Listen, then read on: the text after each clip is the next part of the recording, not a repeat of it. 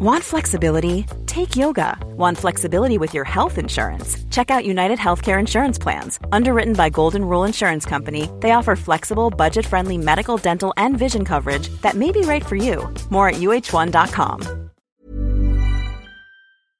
Don't know the answer? Ask the Naked Scientists. Hello and welcome to this week's Ask the Naked Scientists with me, Sue Marchant, and Dave Ansell.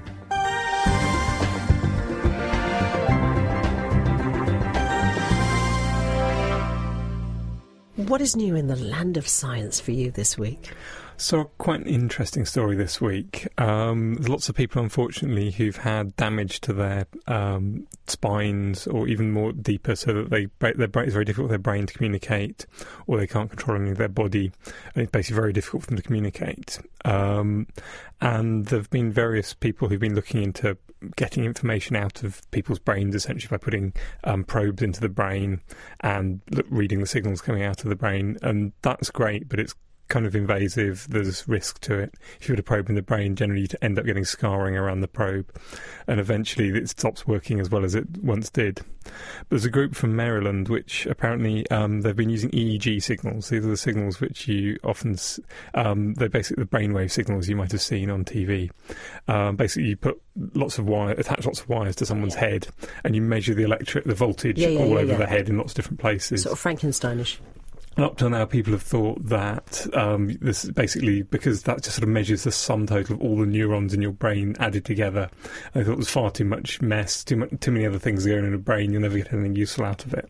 Um, but this group in Maryland uh, apparently has there have been people who can't communicate any other way, and they've been communicating by um, just measuring this brain activity and with a word processor, and they can actually c- control the word processor well enough to sort of write letters one at a time. That's amazing. And so they can communicate out. They think that they might, once they get it better, they might even be able to start getting movement information. So when they imagine moving their arms, they might be able to get signals out and then maybe control something useful with it. So it's a long way in the head, but ahead, but it's a very interesting thing to be starting looking into. Absolutely, very much so. Let's go to our first question. Um, a text this time, Doctor Dave. What would happen if an astronaut spacewalked between Earth and the Moon during a full total eclipse? That comes from Mike on the text. Dave. Well, I guess um, during a full total eclipse, basically what that means is that there's some part of the Earth, um, if you're in the area of total eclipse, and some part of the Earth which is fully in shadow of the Moon, and therefore if the astronaut was immediately between the Moon and the part of the Earth which is in total eclipse, then th- he would be in shadow as well, so he would see a total eclipse. Of course, if you're close to the Moon, then the Moon would look bigger. So you wouldn't get the really neat thing about total eclipses on Earth at the moment, um, that, or recent few, few tens of millions of years, um, that the Moon and the Sun are almost the same size, so you can beautifully see the atmosphere of the Sun all the way around it. You see the corona, which I've never seen, because in total eclipse I've seen it was cloudy, of course. But yes, so if he was much closer to the Moon, then he would just be see big Moon in, in the way. Um, if he was close to the Earth, then he might see a bit of the atmosphere around the side of the Sun, the corona. Um, I can't think of anything particularly special which would happen other than that, I'm afraid. Right, let's go to our next question. This time uh, from Dave in Great Yarmouth sent an email in. Hi Sue, I've noticed on many occasions that the sun's cast sun rays, especially when seen in the distance, photographed or shining partially behind a cloud. How is it we can see the classic sun rays fanning out and always in similar f- similar formations? Yes, Clarice Cliff was very inspired by that. Dave, what do you reckon? Yes, you tend to see these um, when you've got an almost completely cloudy sky with a few gaps in between, so the sun can shine through these, these gaps. And the thing which many people think is strange about these sun rays is also tends to be when the sun is very, very low in, to the horizon, um, sort of in the morning or the evening. And the strange thing is that they look like they're spreading apart, so they all look like they're coming from a single point. But the sun is million, tens of millions of miles away, so effectively the light, all the light coming from the sun is moving parallel to each other. So the straight. So why do they look like they're spreading out? And the reason is the same reason why train tracks look like they're spreading apart. Even though the um, train tracks are always the same distance apart, if you look down them, a long straight piece of track, they look like they're close together because they're further away. So although the all these sun rays, um, which are basically sunlight illuminating dust in the atmosphere, um, are... the same distance apart all the way up to the holes in the cloud. They look like they're spreading apart just because of um, parallax, um, just because of, um, yeah, as you go further away, things look smaller and closer together.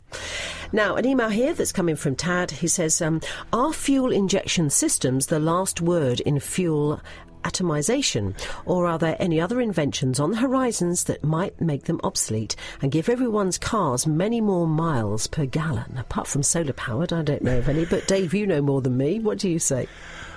Um, I think, okay, basically in an engine, the reason why fuel injection was a big advantage was because you could control how the fuel was being mixed with the air. You could um, mix it much more efficiently, um, and so it would burn much more predictably, and um, they could design the engine around it and design the injection around the engine, and it can get a much more efficient system.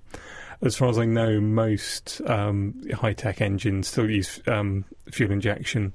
Some of them are increasing the pressure behind the fuel injection, so it squirts out much faster. You get smaller droplets, which will burn more completely because you can mix with the oxygen better. They'll burn faster.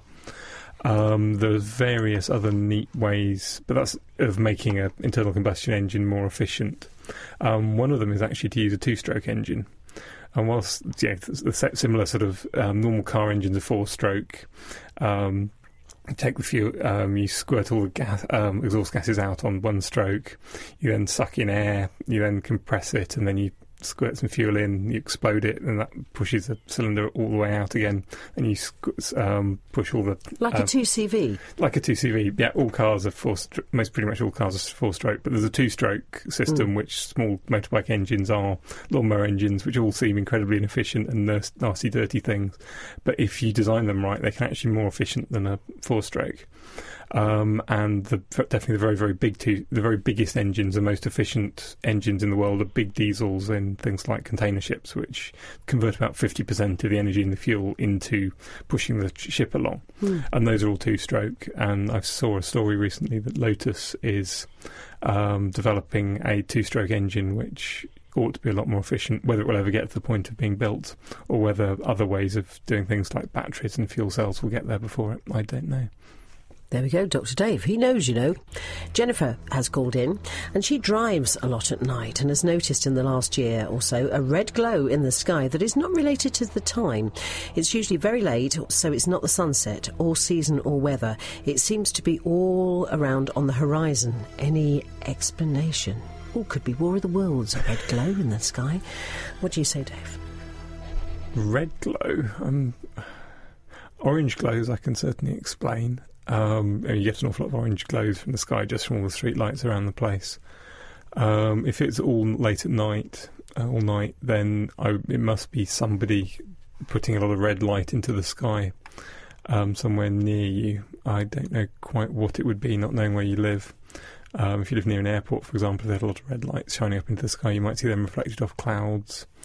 Um, if it, if, yeah, I mean, obviously, right after sunset or su- just before sunrise, you'll get a, a red glow because the only sunlight which goes through a long way through the sky um, is red light. Red light pen- penetrates dust a lot better than blue light, so um, sunsets tend to look red. Other than that, I don't have any immediate ideas without more information, I'm afraid. Right. Now let's go to uh, Dave Bruin, who sent an email in last month, actually. And uh, he was waiting for you because it was a question that he wanted you to answer. Um, he says, Sue, I've got an airband radio. Could you ask Doctor Dave how many, how my radio does pick up aircraft transmissions? Dave, what do you reckon? Well, I mean, basically, aircraft radios are very similar to any other kind of radio. They basically work by um, oscillating electrons up and uh, electric current up and down their aerial. That creates radio waves. They get transmitted out. The only difference is how fast the oscillations are up and down the aerial, the frequency of the signal. Um, and so basically your airband radio um, can tune itself um, so only to pick up certain frequencies, including the frequencies which Um, aeroplanes transmit at. Um, I think tra- aeroplanes transmit at a couple of different frequencies. There's V H F, which is very close to F M frequencies, um, which they'll be u- used for communicating locally. So that only tra- travels, you know, probably a couple hundred kilometres only out to the horizon, um, depending on how high they are.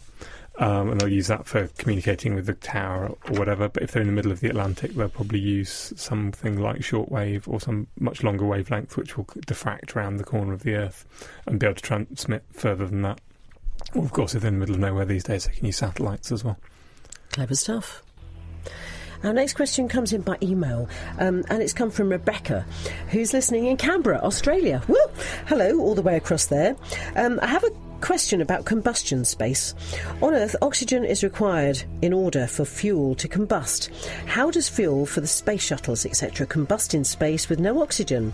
Do they take extra oxygen and combine it with the fuel? Also, in the movies, you see explosions in space all of the time. And if there is no oxygen, can things really explode?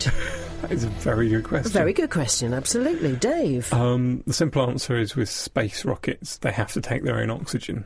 You can either do that in a couple of ways. Um, if you've got if you've got a rocket based on gunpowder, gunpowder has its oxygen locked up in chemicals. It's in the saltpetre in conventional gunpowder. Um, then when that burns, it releases more oxygen than it uses up, um, which will then burn with other parts of the gunpowder and then produce lots and lots of hot gases, which are pushed out the bottom of the rocket, and your firework rocket goes straight up into the air. Um, The space shuttle has a couple of different ways of doing it. The two boosters on the side are basically like giant um, space, uh, basically giant firework rockets. Um, these slightly different chemicals, but the same idea. Um, the tank in the middle and the rocket itself, they have to carry their own oxygen. They use liquid oxygen, and for a fuel they use liquid hydrogen. Most of that tank is liquid oxygen because they need a lot more liquid oxygen than hydrogen.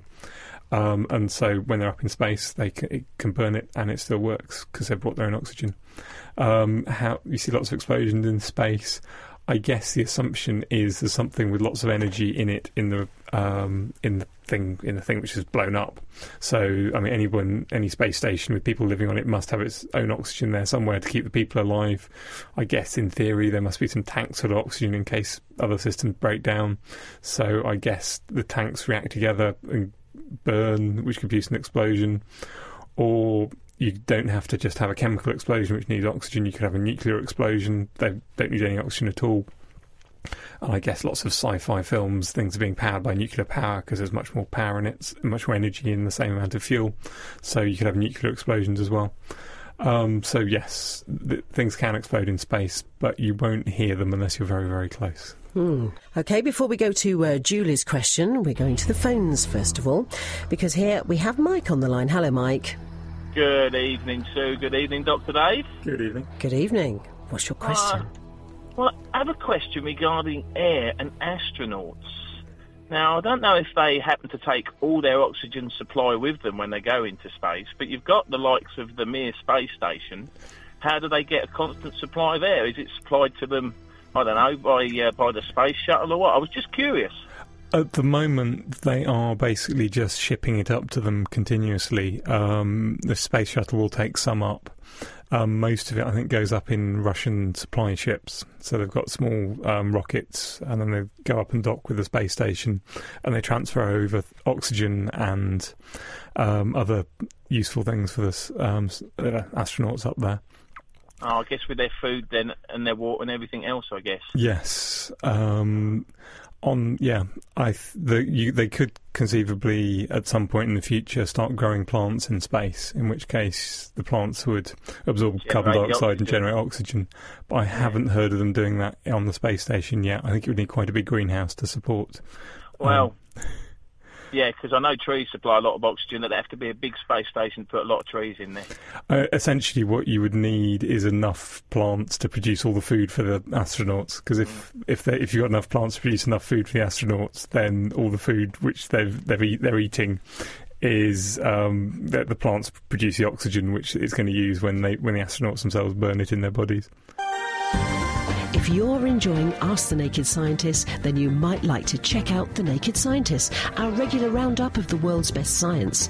Each week we take a look at the latest science news, talk to top researchers working at the coalface of discovery, and also get our hands dirty with a science experiment that you can join in with too. So make it a date and prepare to strip down science on the web at naked scientists dot com slash podcast. Right, now let's go to Julie's question, Dave, because uh, she asked earlier on the text, when the sun dies, is it going to be a gradual uh, thing over a long time, or will it be a massive explosion? Julie in Bedford, thinking about a suntan. Depends on what your definition of massive is. Um, I think we've got very, lots of information of other stars of similar properties to the sun. Um, what we think is going to happen is that eventually the sun will run out of hydrogen to burn. At the moment it's burning hydrogen to produce helium um, in nuclear fusion reactions. Um, this is going on very, very slowly, very inefficiently. It's going to take probably about ten billion years for it to run out of hydrogen. We're about five billion years through that. Um, eventually the sun's going to run out of hydrogen. It's going to stop producing enough energy. It's going to get colder. That means it's going to start to collapse. As it collapses, it'll get hotter and hotter and hotter until eventually it will start burning helium into carbon. At that point, it will produce, release lots and lots of energy that will push out the outer layers of the sun hugely. It will expand out to somewhere near the Earth's orbit, Earth or Mars orbit. No one's quite exactly sure. And it will turn into a red giant star. Then eventually it will slowly run out of um, helium as well.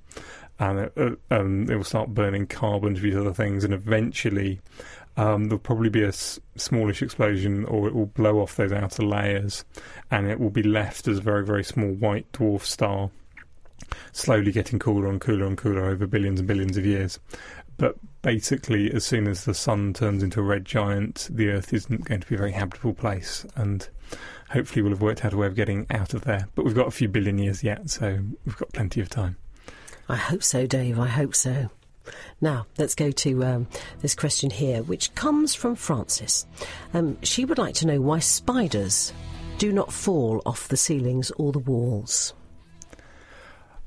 There's lots of ways, that most of the ways which insects increase the friction um, on t- from their feet onto um, substances, on walls and things, is by having lots of little tiny hairs on their finger, on the ends of their feet.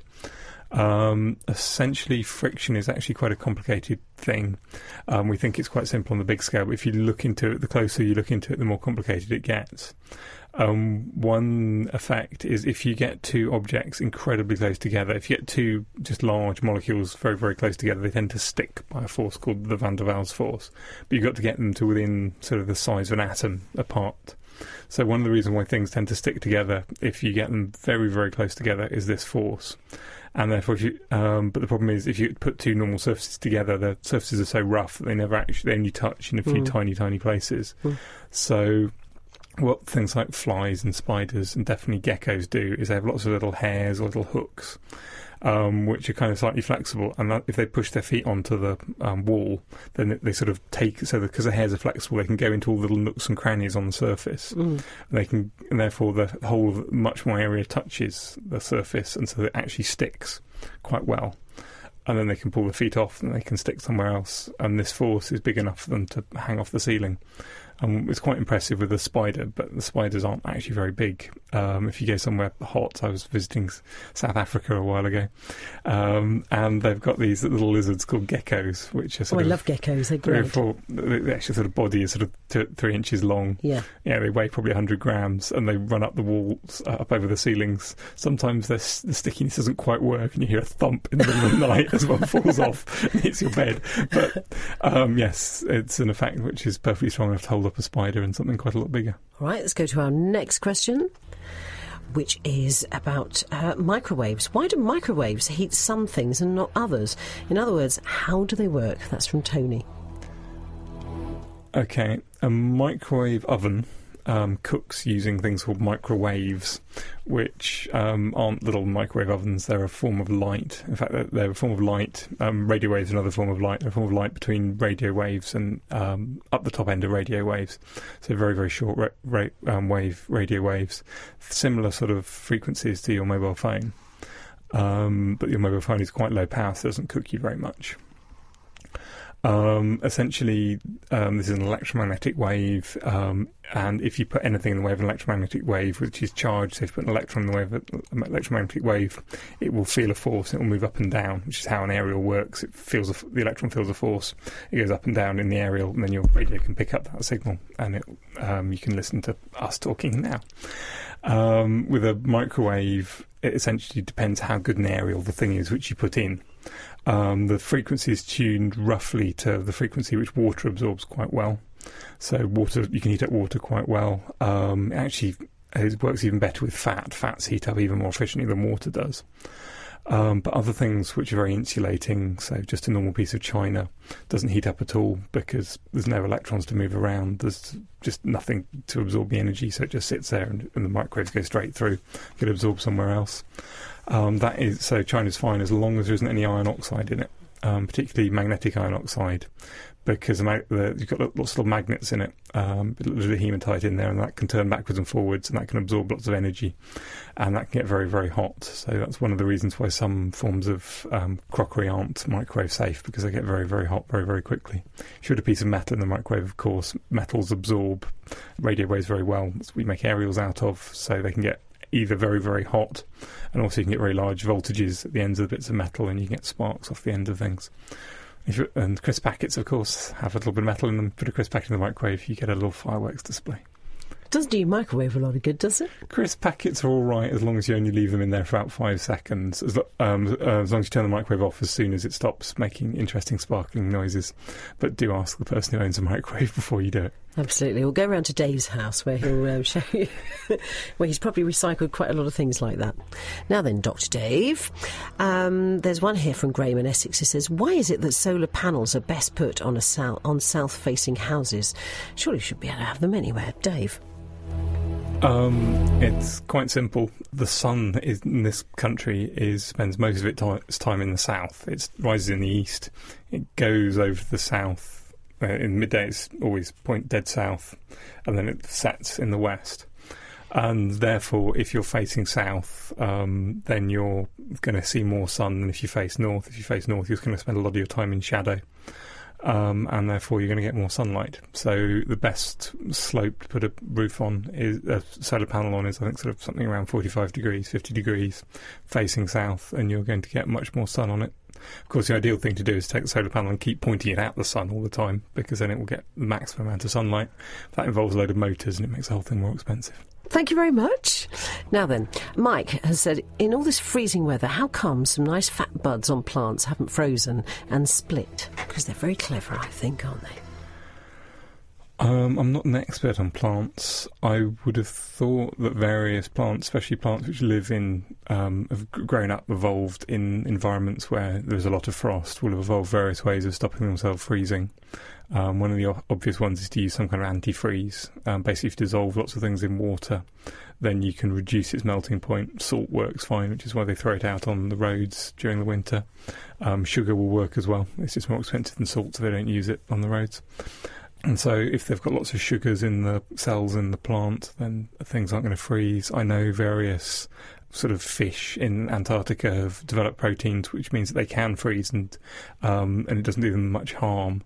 Wow. Because normally the problem is that all the cells in an animal or plant are bags of water, mm. and ice crystals are pointy, and they kind of break holes in those bags of water and mm. split them. And as soon as a cell is broken, then it's dead. There's no way it's going to work. It's an incredibly complicated chemical machine, and if you mix it up with other cells, then they just die. And so they have ways of making the ends of the ice crystal less pointy. Uh, and I mean, of course, the other th- the thing that a bud could do is generate heat. It could burn sugar in order to keep itself warm, and possibly even have an insulating layer around the outside of the bud. So I don't know which of those are used. My guess is nature's probably used all of them in different places. Clever stuff. Mother Nature. All right, well, Mark is asking, um, has the recent earthquake knocked the Earth slightly off its axis, as some folk have said, losing us some microseconds? Ooh, what do you think about that, Dave? I've heard this story in various places. There's an American scientist who has a model who has looked at how the rocks have moved in this earthquake, and he thinks it will sort of slightly changed the Earth's um, the period of the Earth's orbit, uh, the, the speed of its rotation.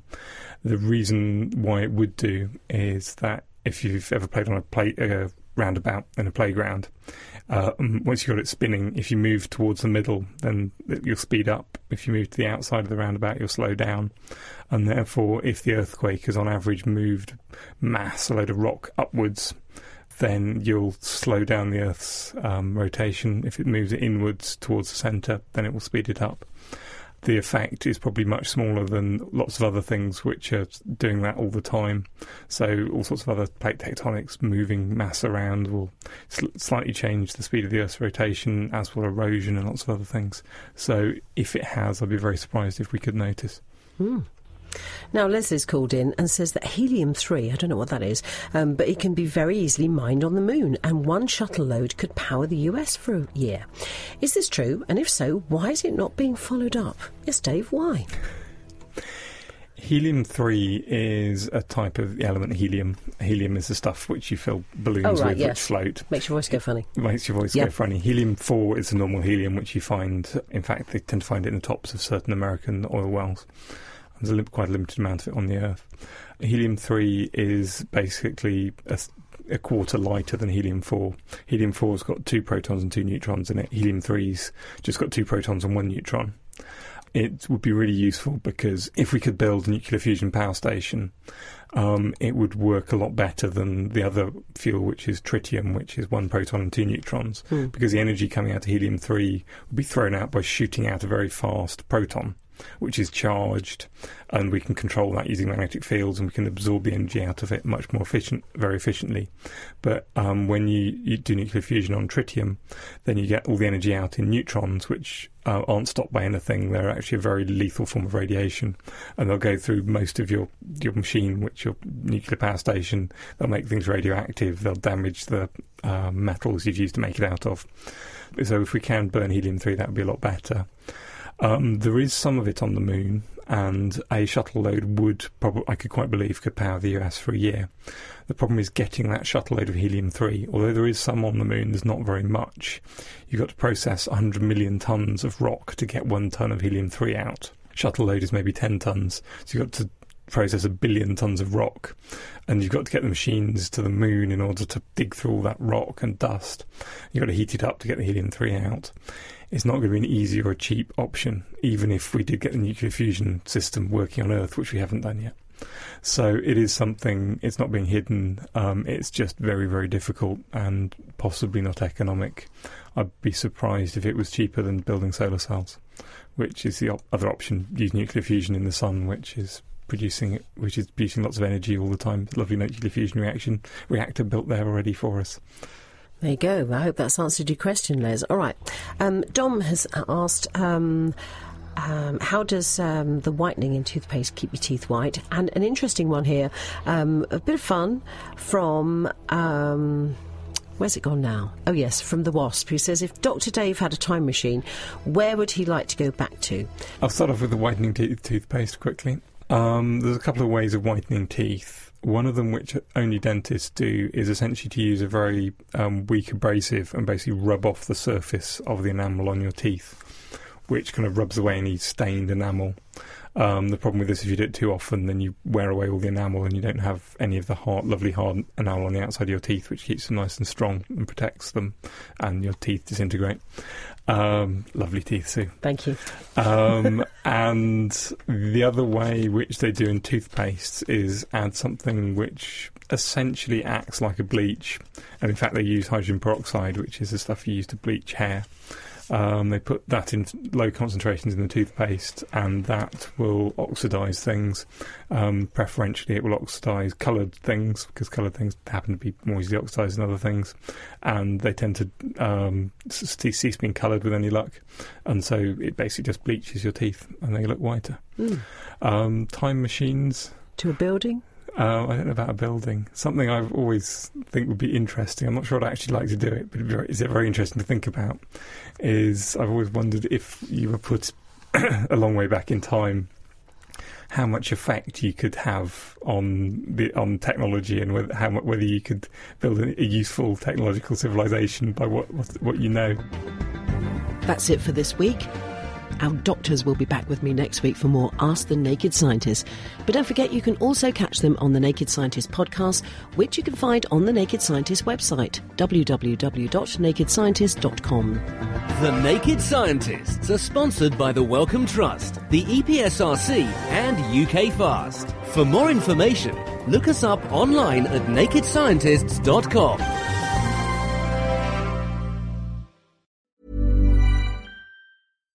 Thinking about your next career move in research and development? Then it's time to make your move to the U K. The nation that's investing twenty billion pounds in R and D over the next two years. The nation that's home to four of the world's top research universities. The nation where great talent comes together. Visit gov.uk forward slash great talent to see how you can work, live and move to the U K.